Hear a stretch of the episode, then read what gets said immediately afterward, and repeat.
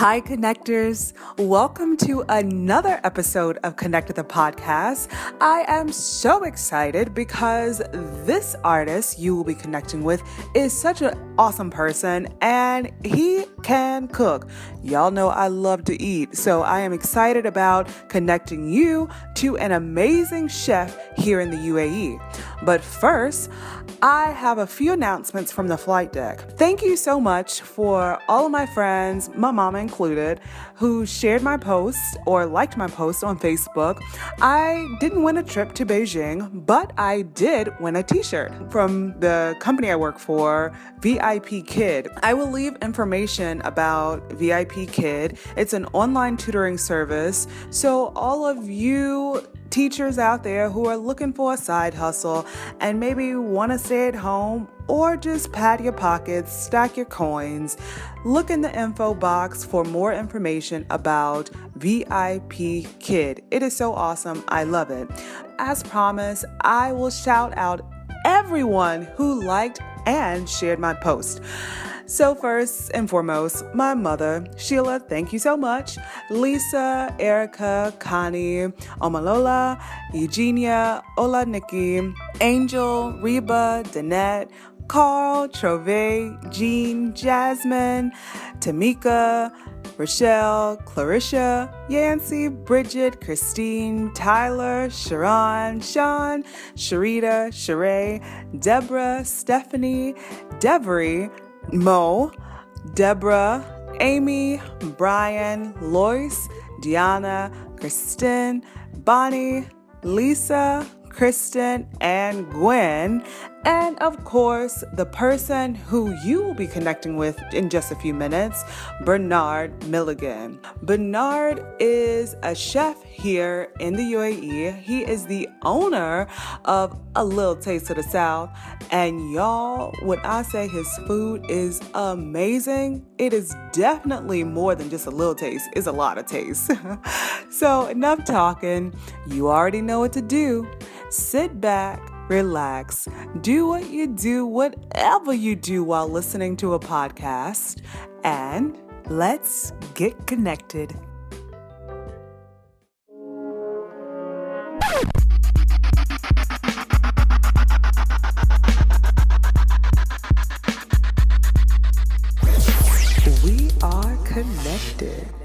Hello, Bernard Milligan. Thank you so much for having me in your home, in your kitchen. And Connectors, he is the chef and owner of A Little Taste of the South. How you doing, Bernard? I'm doing great. Doing great this evening. I just want to say thank you again for having me here in your home, in your kitchen, mm-hmm. because I know my grandma was like, Why are you in my kitchen? So thank you for having me here. You're quite welcome. So, Bernard, where are you from? I'm from a small town in the USA, Okay. um, Williston, South Carolina. Williston? I don't think I've ever, Williston? Yeah, Williston, South Carolina. It's a small town near Augusta, Georgia. Oh, yeah, I love Georgia. As a matter of fact, last week, Olivia Muhammad, she's a Georgia peach. Yes, Yeah, so, yes, yes. I know her. Yeah, all the way from, is it North or South? South Carolina. Carolina. South Carolina. What brought you to the? UAE? Well, I was just um, looking for something new, and I wanted a new experience. Um, I missed the kids back home. I didn't really want to leave them, but I wanted to travel a little bit. And my assistant principal at my school mentioned Teachaway and teaching in the UAE. And a friend of mine, Lori Bryant, is here. And I knew she was here and she was enjoying it.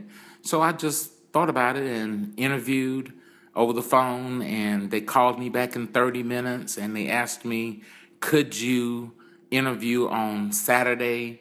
And I was like, that's too soon. I have a wedding to do on Saturday. But I said, if it's meant for me and it's in it's God's plan for my life, then something will happen. And the um, lady called me back. She says, listen, we have an opening for um, Sunday at 12 noon. Can you be there? And I said, I sure can. And I got everything together, got a suit, and I went to North Carolina. I interviewed, and actually, they told me in the interview, they said, You're hired. Wow. You're what we're looking for. And um, it was the story, that's the beginning of the story of this life. Wow. And you said that you are a teacher. So not only are you a chef, you are a teacher?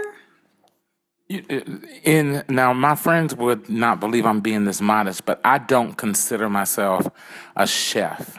I've never been to school to train in culinary arts, but I know that I've trained in my watching my mother mm-hmm. and watching my grandmother for the last 25 years. I've been cooking for about 25 years, so.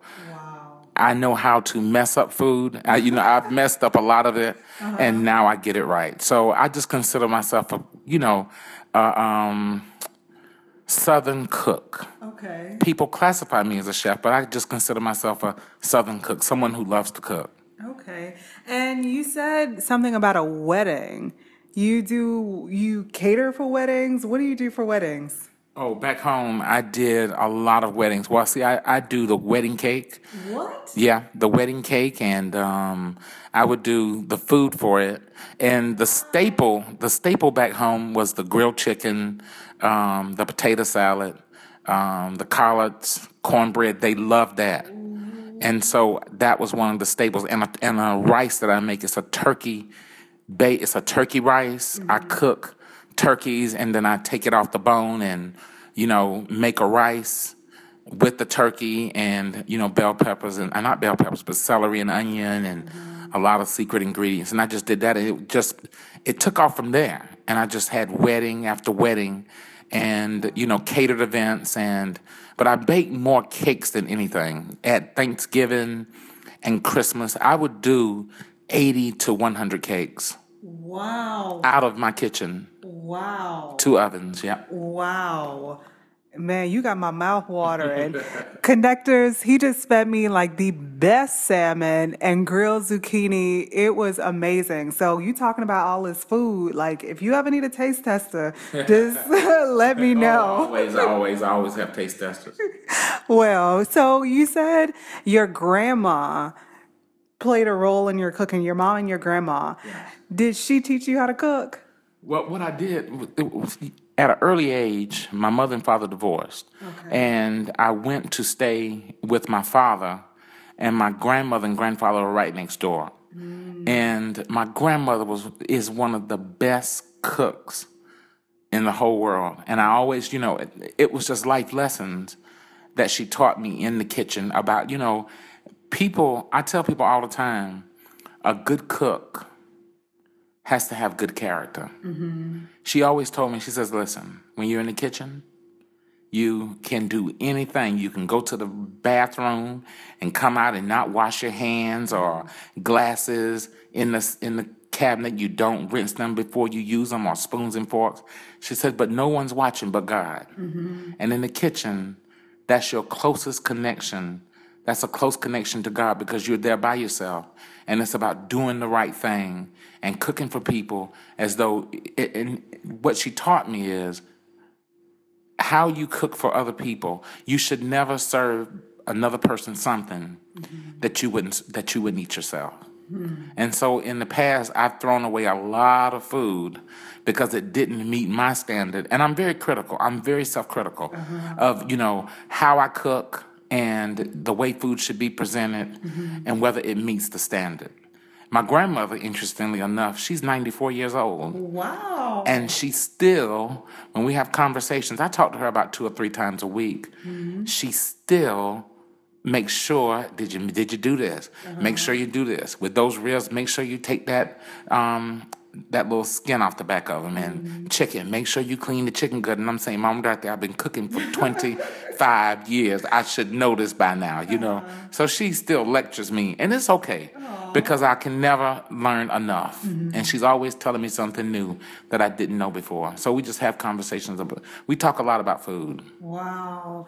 And look, I'm just letting you know again, if you feel like you messed up a cake or a chicken or some ribs, please don't throw it away. Right. I, I, I got you. so, do you have any siblings? I have three sisters. Okay. I have, oh, go ahead. I have three sisters, no brothers. Wow. Yeah, Okay. yeah. That's like the exact opposite of me. I have three brothers, no sisters. Wow, Yeah. hmm So do they cook? They all cook. They all cook. Okay. Can they cook? Now, all of them can cook, but the question is, do they like to cook? Oh, okay. My youngest sister is a great cook. Mm-hmm. I still got to. She's kind of arrogant in the kitchen, not wanting to oh. listen to me. Uh-huh. But she, there are foods that she cooks that I love more than mine. I love her gravy. Her, you know, her mm. gravy over cube steak, um, and things of that sort. I love her gravy, fried mm-hmm. chicken, things of that sort. But um, in the cake department, mm-hmm. she can't even touch me. All right. Anything bacon, Yeah. I got her. Look, connectors. I had his food last Sunday. It was some smothered pork chops, Yes. some cabbage greens, macaroni and cheese, and cornbread. Y'all, I woke up at 12 o'clock midnight to have the rest of it. It was delicious. it. Oh, wait. And then the banana pudding? Yes. Mm-hmm. Yeah. Yes. People love that. It was all that. People love that. yes. you know, I don't like. I don't like. I like making banana pudding, but people. It takes so much time. You know, to make the custard, you got to stand there and stir and stir and stir for almost an hour until it's right. You know, you can go in the store and you can get the um, pudding mix, but you know, I just feel guilty buying something and not using buying something out of the store instead of making it from scratch. I feel like I shouldn't even cook. If I can't make it from scratch, you don't even need to do it. So I guess who is it? Aunt Jemima or um, Betty Crocker? Yeah. So ain't no Betty Crocker. I don't even know who that is. Cause y'all, he also made a, a chocolate cake. it That's was my grandmother's recipe. wow. All the cakes, actually, all the cakes that I make are her recipes mm-hmm. um, from years and years. And you know, a- another thing that's funny is that she has not shared those recipes with anybody else but me. Aww. Yep, and my youngest sister has tried. She has gone to her, mm-hmm. and then my grandmother would send her to me, saying, "You got to go ask Bernard." Uh-huh. And then I'll say, "Well, you need to go ask Mama Dorothy." So she's been back and forth for about ten years with the cakes, but it was something she told me, "Don't tell anybody." Mm-hmm. And I said, "Mama Dorothy, can I tell Lillian?" About the cake, she just she never answered. Mm-hmm. She so that's my no right there. Right. So I just haven't. Wow. Just ha- and I won't share them. Mm-hmm. I won't share them. So what about like your other foods that you cook? Are they your own recipes or are they recipes that you handed or that's been handed down from your grandma, from your mom? How do you, how did you come up with all of these delicious foods? the style of cooking that I have is a combination of my mother's style and my grandmother's style. Mm-hmm. My mother is um she cooks so down home south, mm-hmm. you know, with the butter and in the butter and the macaroni and cheese and the mm-hmm. butter in the dressing. But you know, I was since losing a, quite a lot of weight. Mm-hmm. I try to change. I want the food to be the same, the same quality of Southern cooking, but I try to use it. I try to do healthy versions of it, like with the cabbage. People don't know this, but there is no fat in the cabbage, mm-hmm. except for the. What I do is, I most times I'll have like grilled chicken. I smoke it. I grill it on the roof, mm-hmm. And yeah, I have two grills on the roof. What? Yeah, Okay, you have like two ovens in your kitchen, three refrigerators, and you have more appliances on the roof? Yes, I have two. I have two large um, barrel grills on the roof because I have so many customers for the grilled food. So what I do, uh, what I do is I take, I have the grilled chicken, and then to I want to ensure that it's all cooked evenly. I'll put it in the oven for about twenty minutes on a low temperature. And, and, and seal it to make with some saran wrap to make sure that it stays moist and it just cooks evenly so that I don't have any uncooked chicken. And the the um the oil and broth from the t- from the chicken that goes to the bottom of the pan. I take that and I put it in the cabbage, which gives you that same smoked flavor that you might get from smoked ham hocks. And and see my family back home they use the bacon and the smoked ham hocks which I'm not kicking because it's so good. But here I have a lot of Muslim customers so I have to be sensitive to them and I just don't cook with any pork products. I'm very careful about that. Even in making um, banana pudding I could use um, the the stuff out of the store. But the problem is, many of the puddings in the stores have pork products in them, and people don't know that. So the homemade version is just milk. Well, I can't tell you all the secrets, but it's just it's it's natural ingredients in the custard. So that's why I use homemade stuff. That way, I that way I know what's going in it, and I can honestly tell them this is halal. You know, it's not. It has no pork products in it. Got you. Yeah, and I appreciate that as well. Like trying to, you know, maintain a healthy lifestyle and I I love I'm from Louisiana. I know, I know. Everybody connectors, y'all already know that. Um I love to eat and I love all the pork, the fat backs, pig lips, pickle, all of it. I love it. I love it. Yeah, and so that's a good idea or interesting way to make something that still tastes like it got the butter in it, but you don't have to feel bad about it. Yeah, that's that's awesome. So, do you have any comfort foods? See, there, I really, I really, really love homemade mashed potatoes. Really? That's my favorite. Homemade mashed potatoes with some homemade gravy uh-huh. and like cube steak, or I'll buy a um, ribeye and cut it into small pieces and make a gravy mm-hmm. with onion and mm. that's that's that's my favorite. Now now my favorite of all times, inter- interestingly enough, is salmon. You know, salmon out of the can, like double Q salmon, Okay. the, the smoked salmon, mm-hmm. salmon and rice, and sweet peas with um, bacon. But I don't eat pork anymore. But that's my favorite of all times. When I go home this summer, my grandmother will make that for me at least twice. At least I'm hoping she doesn't because she knows that I've lo- that I'm you know trying to maintain the weight loss and I'm trying to keep it off and you know so hopefully she'll do it just one time. but if she makes it, I'm not I'm not going to turn it down. I'll just have to walk a little bit more. That's all. Yeah. So, okay, you're from the South. Mm-hmm. So we understand about food. Yeah. And I know I'm a big foodie. I can eat all day, all night. Right. I love food. Uh-huh. And in Louisiana, food is everywhere. Yeah. It's like if you go to a baby shower, of course you're gonna have food. If you right. go anywhere, there's always food. So food has played like a huge part of in my life. Uh-huh. How has food played a part in your life? See, food um, has early on, even from a small child, being the only boy in the family, um, I would eat at a lot of houses. You know those grandmothers and mothers and sisters and aunts. They always come over here, boy, and eat some food.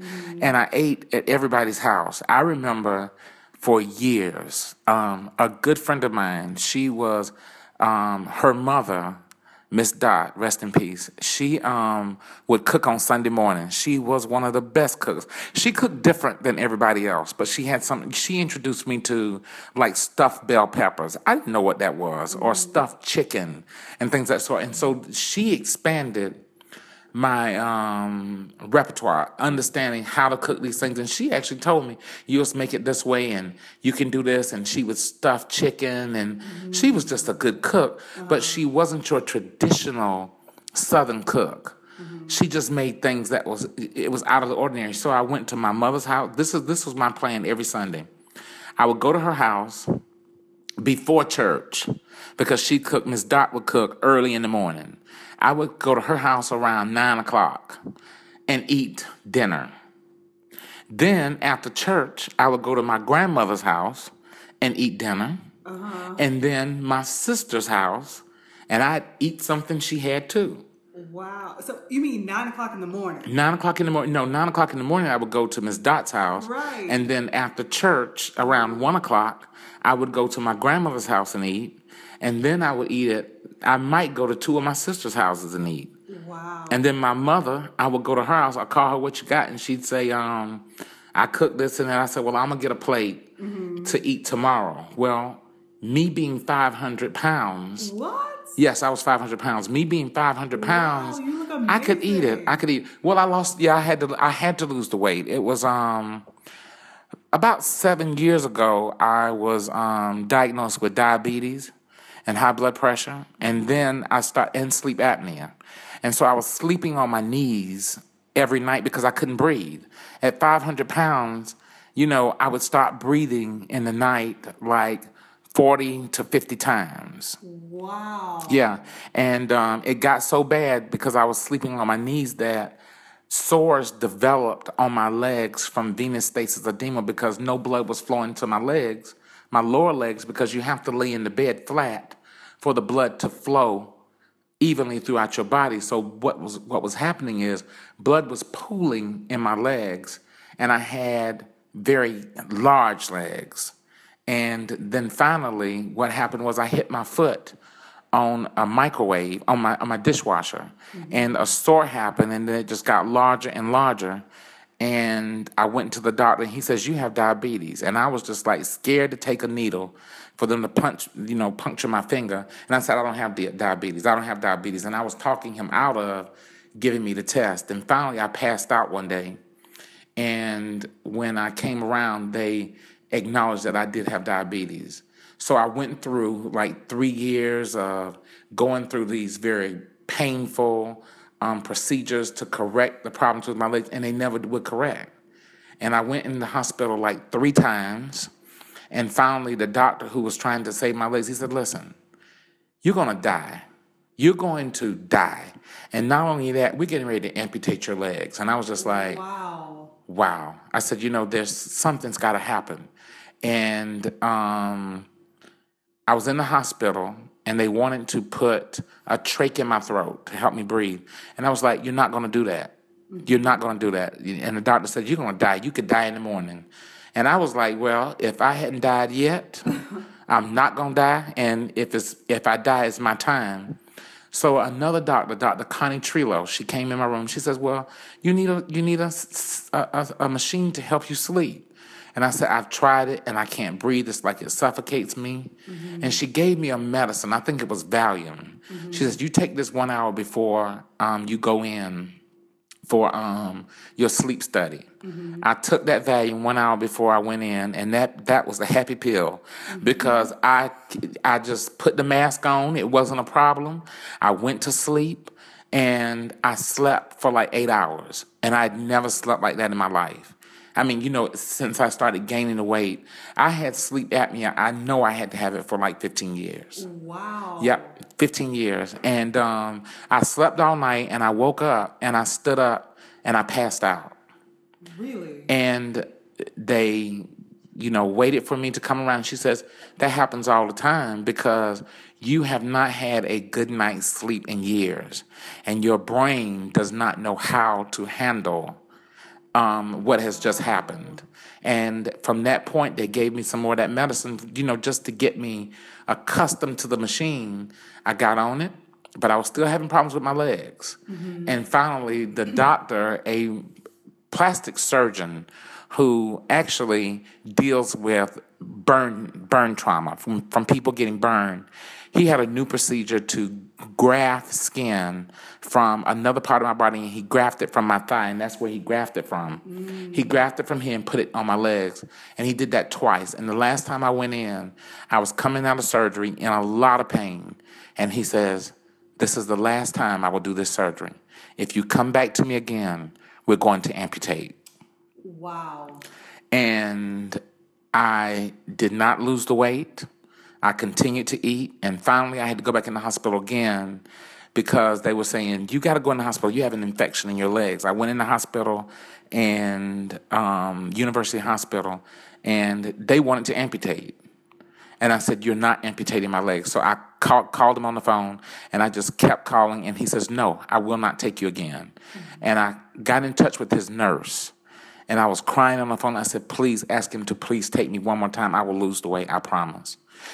So I went in and I, lo- I had the surgery and I left the hospital and I started looking for gastric bypass surgeons mm-hmm. because I was approved for it. I could do it, but I didn't want to do it that way. I, I just didn't want to have surgery. And I happened upon the Biggest Loser contest. Really? Yep, I was in the Biggest Loser contest, and I just I had a wonderful counselor, Michelle Fuller, and she was just you know we went through. We she said you gotta go through, you gotta have a breakthrough. Yeah. And one day I just. I, I, you know, all the pain of the past, all the problems I had, I just laid it out on the table to her. I was laying in the floor, boohoo crying. And I thought she would just hand me some tissue and comfort me. She stood over me and she looked at me and she says, Okay, so what are you going to do about it? Just like that. Just as simple as that. And I was like, You're not going to help me up. You're not going to do anything. And you ask me, What am I going to do about it? Mm-hmm. And she walked out of the office Wow. to leave me there to think about what I was going to do. And I know she was gone for 30 minutes. There were other people that wanted to come in. She left me in the office to think about it. And from that moment, I decided I was going to win. And I started dropping weight 20 pounds a week, 15 pounds a week, 20 pounds. And that's the story. And I, I was at 502, and I actually lost 164 pounds in six months. Really? Yep. Through eating right and, you know, diet and exercise. Diet and exercise is the thing. When people come up to me and say, you know, I've got this wonderful remedy, these herbs and all this and that, and I just know there's only one way to lose weight, Yes. and that's through diet, good diet, low fat, um, high protein, um, vegetables, good fruits, and exercise. Wow. That's incredible. And I commend you for doing it because so many of us, and I struggle with it all the time. Mm-hmm. I was not always this weight. I was plus size. Okay, okay. And I had to understand too, like, yo, I want to be a centenarian. That's like, right. I can't continue to love all of the food that we have right. and say that I want to be a centenarian. That's right. That's right. Wow. So, yes, I commend you. Thank you, thank you. Wow. Thank you. Hmm. So, coming here to the UAE, I mean, I, I'm sorry. I just coming, just coming from that story, I'm just, wow, just overwhelmed with, wow. And see, I came here. I gained some of the weight back. A- Actually, I gained um, about 70 pounds back, um, waiting to be called, waiting to come here, and then getting here and KFC and Burger King and McDonald's It's easy. they'll deliver right to your door. And I mean, like, I mean, it can't. And then you eat at work. They love bread. Bread is everywhere, and bread is like, you know, poison to a person who's trying to lose weight. Especially the bread that they eat. It's good bread, delicious food. And you know, I go to locals' houses to eat, and they have a ten course meal Right. and they just enjoy you eating and they just you know they're like southern people a lot. Mm-hmm. They, they have that same hospitality when you come into their homes. And i just had to get a hold of it. I know. I said you've come too far to turn around now. And so basically now i'm on that road to i'm almost finished losing weight. I've got to lose about 50 more pounds. And then um, i'll be pleased. But now i just have to stay away from bread stay away from the sweets. I don't have a problem with sweets because i made them i made them so much. You know i don't i don't like cake. I don't like no i don't like cake You make the best cakes. I like watching other people eat them. Ah, That's how, and I get satisfaction from that, knowing that they're good. I get, and then the people that help me, the guy who helps me, he'll taste the cake. My neighbors will taste the cake. Um, people at work will taste the cake. So that's how I know that it's good, and they're very honest. I got some friends who are very honest, a little bit too honest sometimes, but but I can still take criticism about my food. Yes, I, my rule is this: you can criticize my food one on one, but don't ever criticize it in front of other people. yeah, that's right. That's right. wow. And just like your menu, I'm sure that your menu has changed since you're also in the process of eating more healthy. But see, what I do now is I, I can't everybody has a right to enjoy. And, and this is the reason I started cooking here. I started, I invited a few friends over, close friends, and they were like, I want some more of that. And I, and then they told a few more friends and they said, can I have a little bit of that food? And I don't mind paying for it. And I was like, well, I'd have to charge this price. And then that person said, I heard that you cook some of this. Can I buy some of it? I started off with like 15 people and then it went up to like 30 people and then 50 people. And now I have, on average, I have about 120 committed customers. Wow. Yeah, they'll buy like some people like the smothered chicken. I try to satisfy everybody, but I've got a group of like 50 to 60 people who like smothered chicken mm-hmm. and smothered pork chop, and then I've got another group. I mean, it's just a wow. It's just a lot of people who like the grilled chicken and grilled ribs, but I limit the number because I'm I'm cooking here and I don't consider this a business. It's not a business. And I tell people, you know, it's a hobby. I just enjoy cooking, and it's really done to remind people of home so that they won't get homesick so fast. Yeah, so that's what I that's why I really do it. I really enjoy cooking, and I've got people who will fund through, through them paying for the plates. I'm able to afford to do it. I see. So, and I mean, that's why I do it. And so when people ask me, see, I've been um, approached by three locals, three Emiratis, to open businesses. I almost opened one. Really? Yes, I've I've That's been huge. right. They've offered to, but they wanted to buy my recipes, ah. and right, they wanted to buy the recipes, and then they wanted me to train a staff of people with the recipes, and I was like, I can't share the recipes. If it, if it, if you offered me the money, and I'd go in partners, but I'd have to be in the restaurant, mm-hmm. and at this point. I'm really not ready to go into a restaurant. I just want a few customers, a few people to enjoy the food, and I'm satisfied with that. I don't want a large crowd because every weekend I have to limit the number of customers. I have to limit because I can't cook but four. I can handle with the two new ovens and I got three refrigerators now and one freezer. I can handle about 60 to 75 people safely and comfortably for me. Because I always tell people my first job is not, I didn't come here to cook. Right. I came here to teach. And as long as it does not get in the way of me being an effective educator, then I'll cook. And that's why I cook every other weekend. I need a break after cooking for that number of people. I need a break. I'll take a break that next weekend and then I'll cook again. You know, I cook every two weeks, about every two weeks. Okay. Uh, since being here, have you incorporated any traditional Arabic food in your Southern cooking? What I did, I'm learning. Um, I have a few local friends and they um, grilled fish. Okay.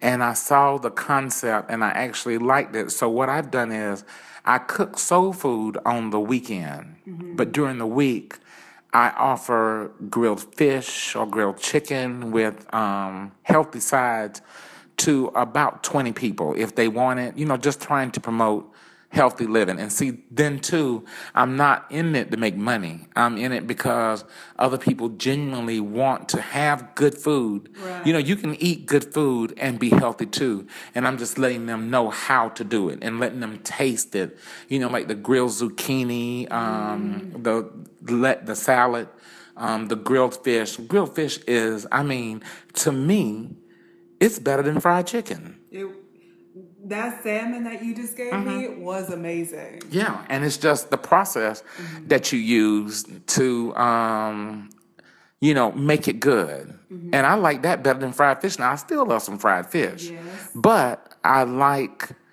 um, grilled fish if it's done right.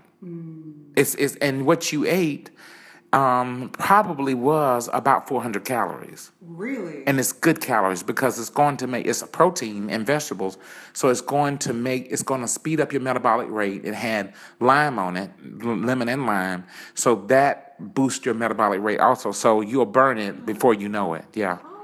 I can eat in a little taste of the South any day if I can eat. And it was a lot of food. Like I'm pretty full. Oh yeah, you will be. You will be. It'll be enough for you tonight, and Mm-hmm. then you'll be hungry. You'll want to eat in the morning, which is a good thing because then your body is on a good clock. If you want another little side tonight, you know, like I eat a handful of almonds or pistachios or Yeah. some water or a smoothie. I'll eat something like that tonight, but eating more food I won't do tonight.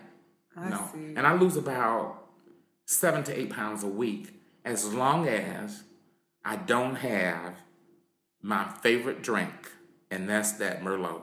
Ah. As long as I leave that alone, I'm fine. But I like a little wine. But there's nothing wrong with a glass of wine Not with, at all. with fish. There's no. It adds to it. and Right. It complements it. But tonight you saw I had water, so Yes. yeah. Well, I commend you because you Thank were you. doing it. Thank you very much. Thank you. Thank you. Thank you. Uh, what has been one of your best creations since being here in the? UAE? Probably the date cake. Now that's they would say the locals would say the date cake, but they buy the cheesecakes. I mean, I sell like next weekend. I have to do enough mini cheesecakes for two hundred and forty people at a wedding. Wow. Yeah, so I have to do um, quite a number of mini cheesecakes for them, and they love the cheesecake because that's natural. And then I make, I just buy fresh strawberries, and I make, and I um, cook them for a little while, and make a fresh um, strawberry filling to put on top of them. So they love that. So I would say the date cake because that incorporates the dates because they eat a lot of dates here. Um, but the creation that's very popular here is the line of cheesecakes, like the Reese's and peanut butter cheesecake, um, the key lime cheesecake, um, the Oreo cheesecake. Yeah, all of those. That's their favorites, and they buy them. I mean, it's just crazy how many cheesecakes they buy. They love them because they don't like. They're a little bit different than Americans. Americans want sweet cake. But if, like, for instance, with um, Americans, I'll put three cups of sugar in a cake. But for the locals, I'll put one and a half cups of sugar because they don't like it, but so sweet. And they like the like the um, glaze on it, sweet, but the cake they don't. That's interesting. That's interesting. Yeah. Yeah, because like they love. You said about the bread earlier, and last year when I was here, I went to my aunt's school, and like every day they had nothing but pastries and like these little bread, bread. sweets. Yeah, yeah, And they yeah. don't like sweet no, cake. they don't like sweet cake, especially icing. For Americans, I put well, you saw the cake from this weekend. I put thick globs. I, I say globs. I shouldn't describe it as globs, but thick layers of of cream cheese icing between the layers or chocolate icing. Mm-hmm. Not thick, thick, but just more than I would put for them. I actually melt the icing when I'm making a cake for the locals, and just put a glaze of icing over the cake. But for Americans and the Brit, everybody else, the British, everybody, they want that cake just as I, just as my grandmother would cook it. wow. Yeah. So that's the difference. That's what I'm learning about them, and they love homemade biscuits. Hmm. Yes, What? Hold up. Homemade biscuits, buttermilk biscuits. please. When you I got you. some, I got you. I got you. please. I'll, I'll be doing a brunch soon. Yeah. And I'll make sure I invite you to it. But they Yeah. love they love the homemade biscuits. okay. Now that's one thing my grandmother can't make. Really? Nope. Grandma Dorothy, he talking about you. she can make them if she wanted to, but she was just saying it's so much work mm-hmm. in them. But me being younger, I figured a way to make them quicker by mm. using food processor. Okay. I just take the flour and the secret ingredient uh-huh. and I mix it. I just, at a high speed, make sure that the butter or, or vegetable oil is cold, like freezing cold, and it'll incorporate.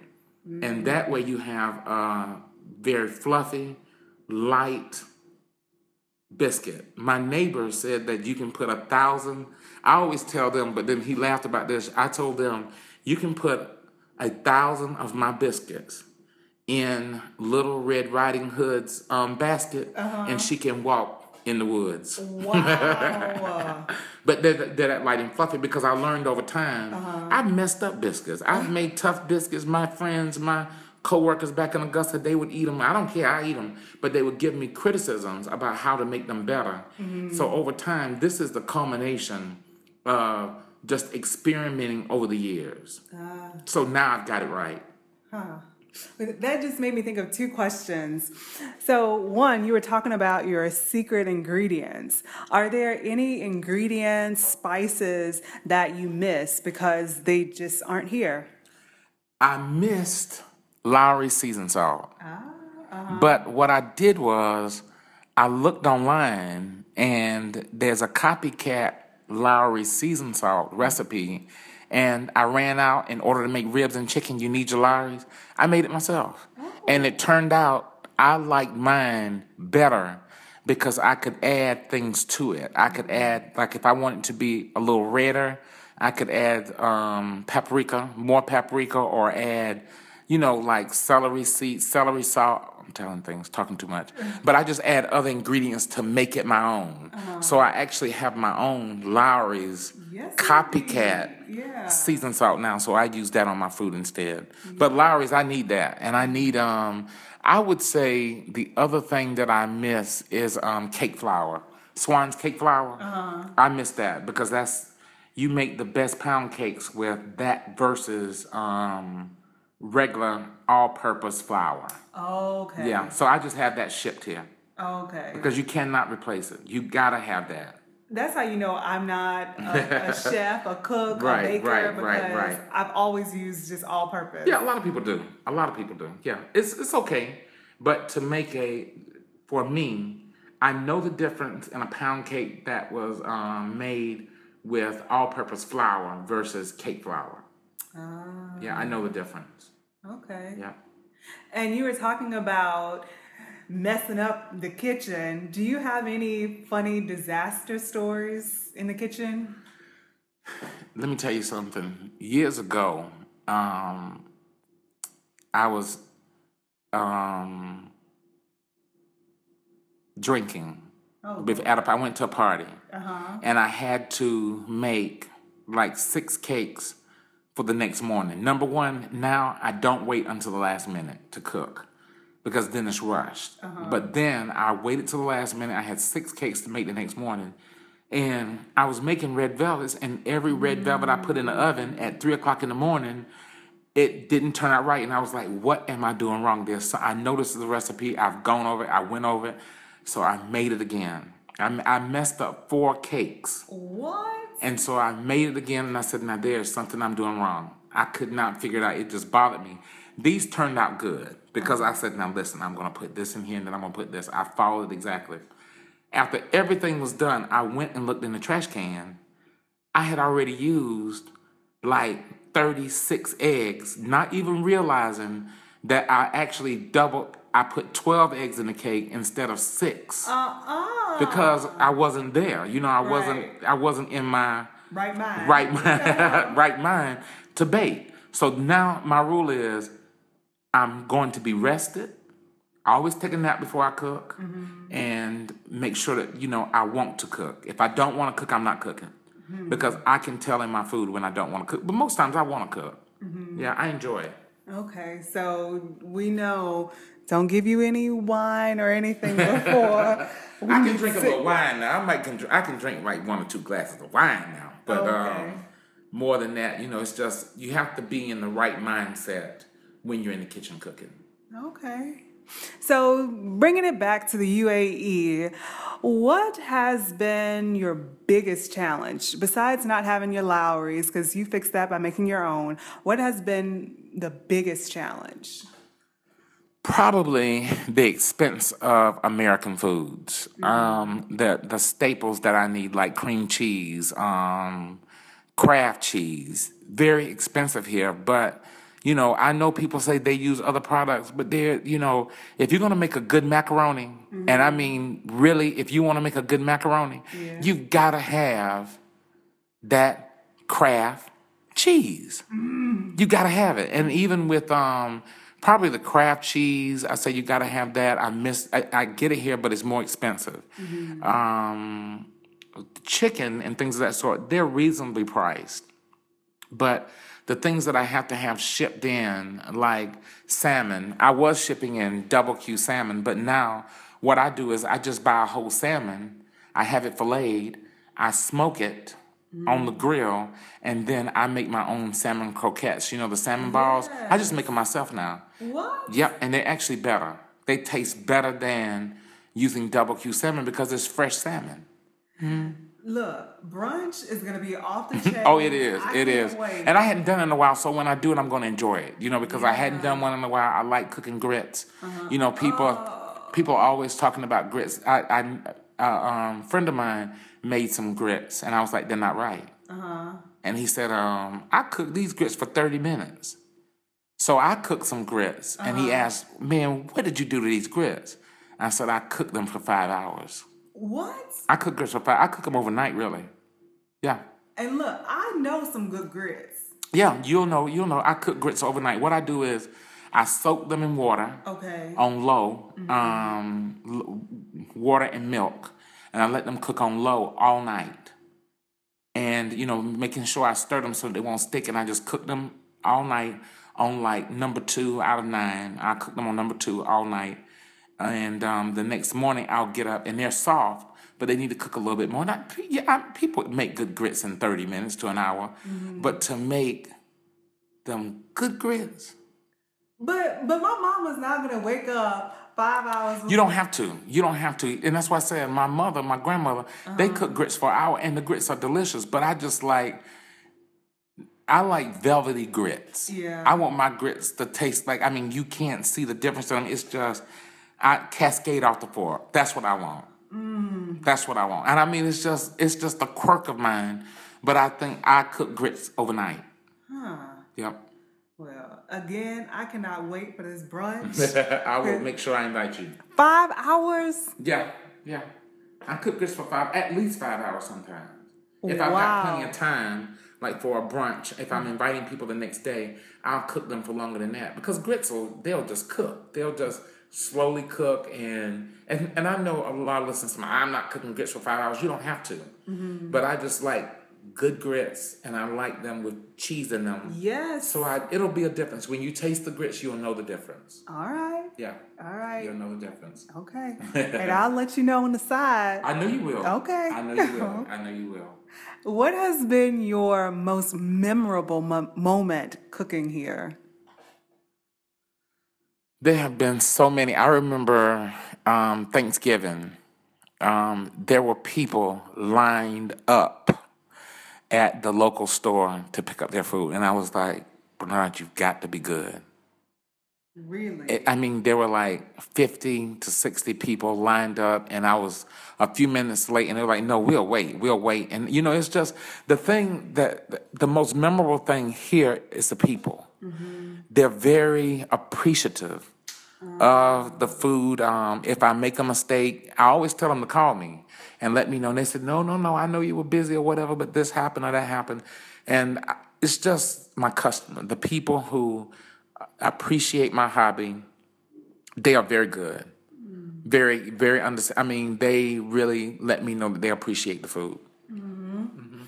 Um, That's interesting that you said that the people here appreciate your food. Now, I'm pretty sure the people back at home appreciate your food as well. But do you feel the difference between cooking for people here and cooking for people back at home? No, nope.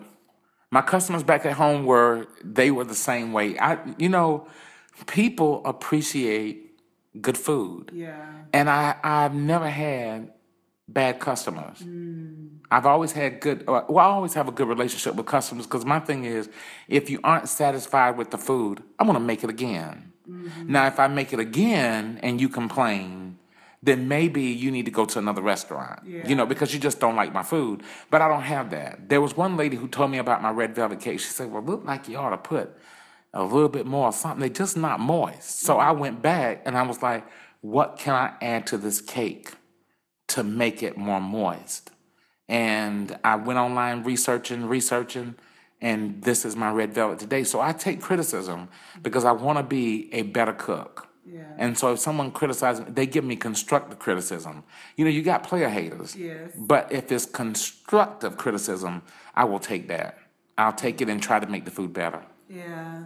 Um, you were talking about earlier about cooking because it's something that you love to do and you won't serve anything that you wouldn't eat yourself.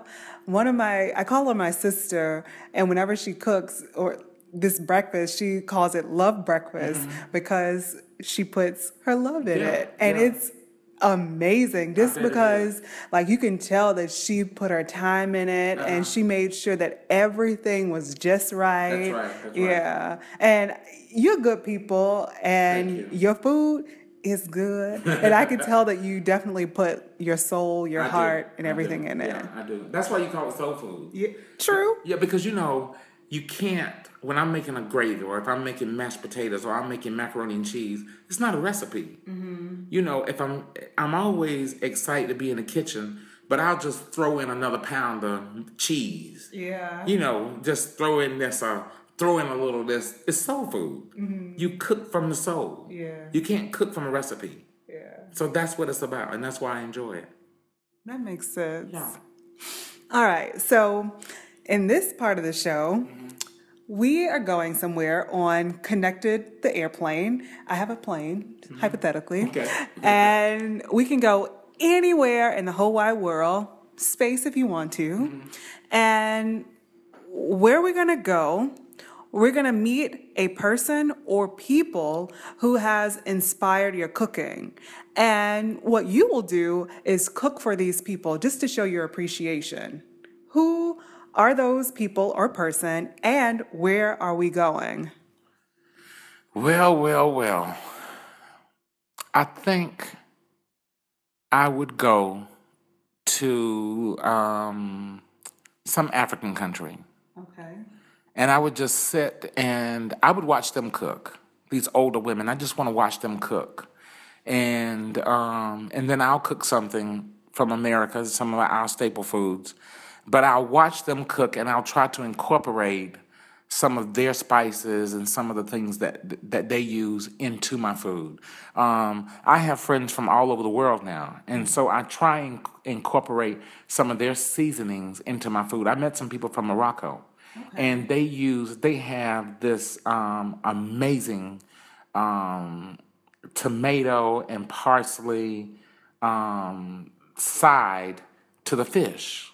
And so I, I made that last week with the fish, and it was just simply amazing. I ate it at their home, and I mean, it was just like it has lemon in it, you know, um, lemon rind, and it was just something that was just spectacular. So I was just like, I try to infuse what other people use um, into my food. That's like grilled fish. I'd never grilled fish in my life, but I saw some of the locals grilling fish because they invited me to their um, home in the desert, and I saw them grilling the fish, and it was just amazing. And I was like, I can do that. So you know, that's what I, you know, I just believe that. So we're going to go to a country in Africa. I, I like Uganda because um, some of the guys that I work with, they're security guards at my school. They're from Uganda, and they and the food that they cook is similar to that in the South. They have the ribs and the chicken and things of that sort. So I could go there and we could just throw around in the kitchen. Yeah, yeah. That's funny. I one of my old roommates, she's from Ghana and she can cook. Mm-hmm. Oh yeah. And she used to make this dish, uh, jollof, Uh-huh. and it's similar to like a jambalaya almost. Ah. And she would cook all the time. Uh-huh. And most of the dishes, I would say, girl, this is just some soul food That's what it is. with some with an African twist That's to right. it. That's right. A lot of you know, my family roots. I've been told go back to that area, Ghana, Mali. You know, in that area of the world. And so I'd probably change that from Uganda and say I'd probably go to Ghana because I have some friends that I promised that I would go there and see in Ghana, and I plan plan to go there next Christmas. Oh wow. Yeah, to Ghana and um, visit them for the first time, and it's just going to be, you know, it'll be very emotional for me because I've never set my foot on the motherland.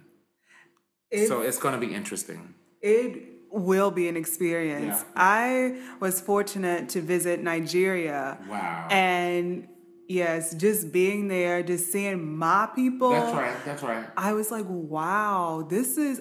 I wish that I could literally take everybody, all my people from back home, Mm-hmm. get on the connected plane, and just take them to the motherland. That's right, Because it right. is an experience. Oh, it is. It is. I'm excited. I'm excited to go. To go. Yeah.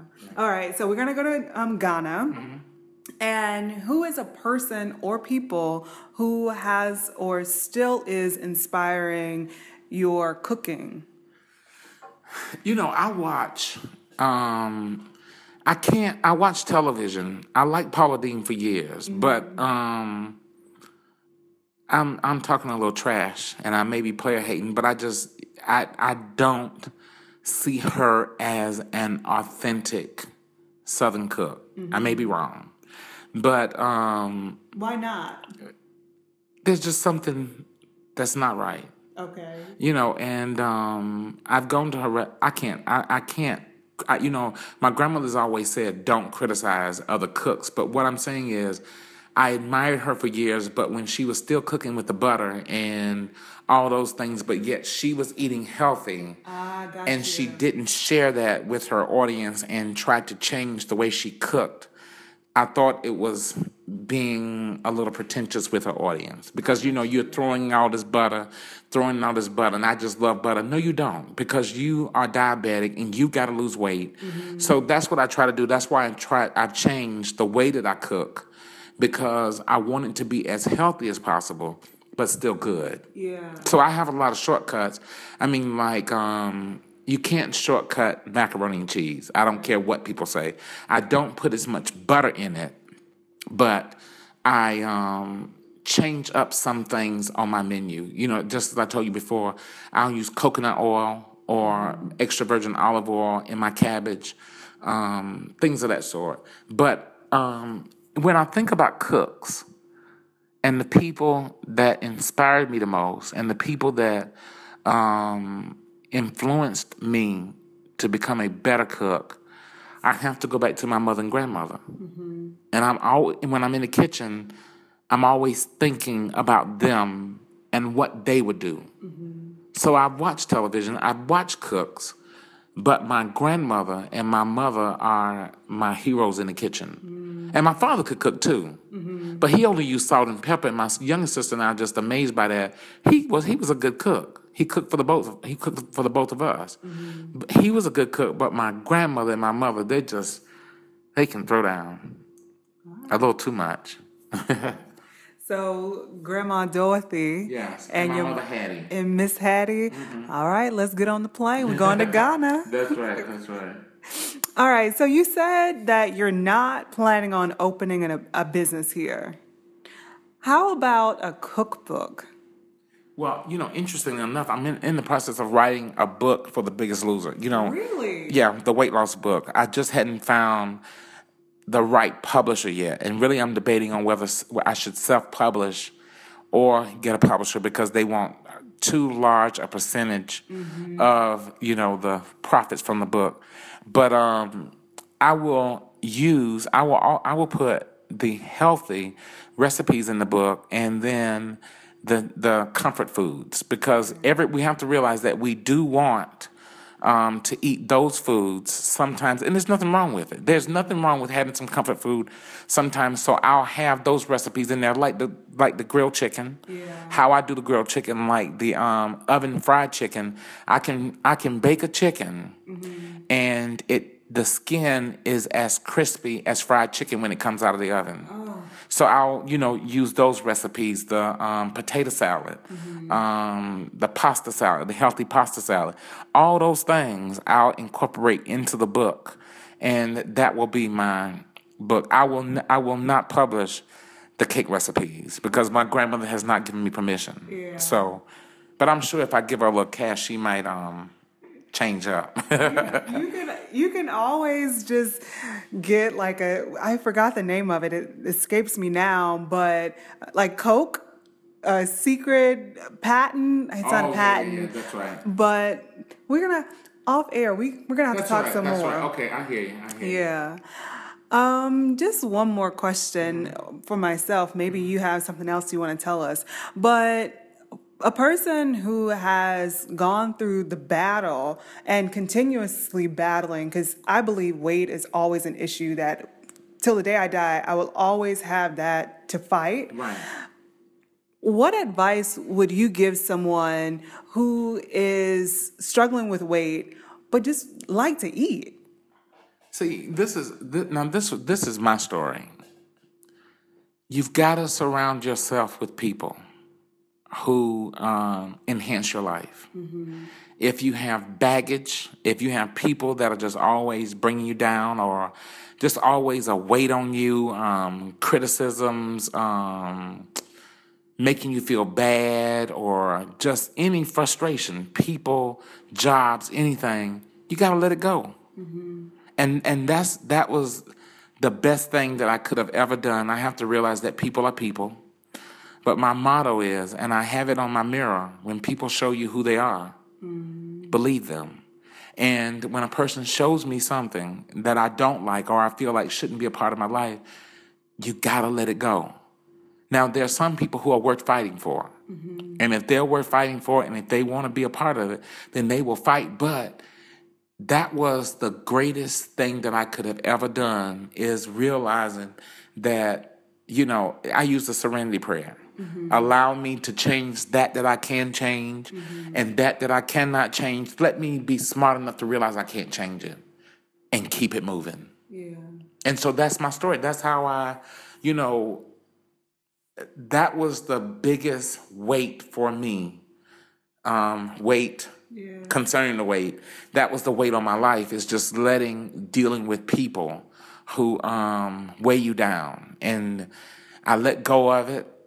I always listen to that song Bag Lady. You- Bag Lady. yeah, one day you're gonna hurt yourself. You gotta let them go. You gotta let those things go. She was just dragging all this stuff around, and you gotta let it go. And I just think of that song all the time. And you just gotta let stuff go. People are people, and sometimes there are people in your life. They might not be the best, but they are there to um, for you to help them. So you just can't walk away from everybody. Right. But if they're worth fighting for, if they want to change, and if they want to learn to be better or to learn how to enhance your life, then you fight for them. But those who, those that don't want to fight and don't want to change, gotta let them go. And that's been my story. That's been just anything, jobs, people, um, things of the past, all of that. Just let it go. Live, love, and laugh. Yes. All right, connectors, you heard it from Chef, excuse me, I don't know if I Southern Cook. Southern Cook, Bernard Milligan. Thank you so much. Bernard, where can we find you? Maybe on Facebook? Yeah, you can find um, my a little taste of the South.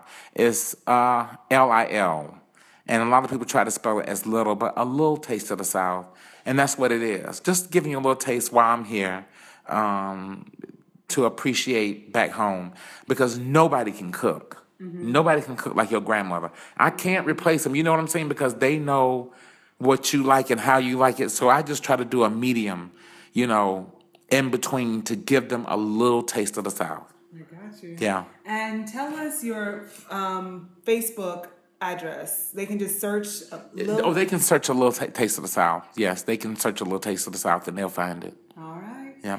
And can they put in any requests or do you take any, I don't know, I want to eat this tomorrow? No, no, I don't do that because you know, as I said, my first priority is teaching, and um, I always. It's not every other weekend, but like for instance, I'll go to the store and I say, "What do you have?" or "I want to order this." Like oxtails. Oxtails is coming up. Yes. And so they have ordered the oxtails, and I just got to wait for them to come in um, from Australia. So they're going to bring them in. Yes, they're going to bring them in. And oxtails, barbecue oxtails, will be on the menu the next time. Yeah. Well, And so what I was saying, oh, what I want to answer your question.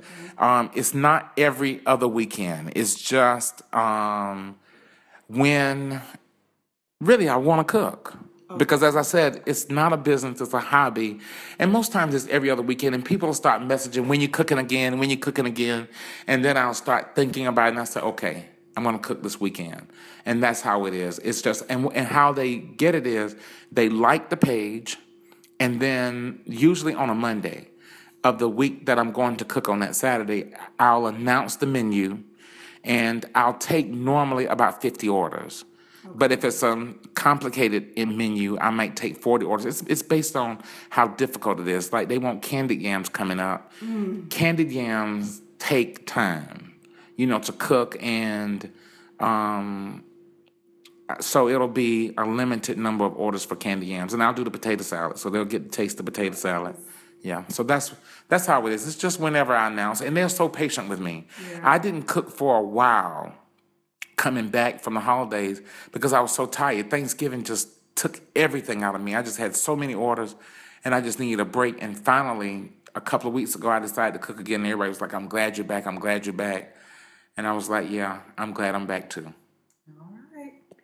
Well, connectors, go like his Facebook page, A Little Taste of the South. Get it it's hot. First come, first serve, right? Yes, yes, yes.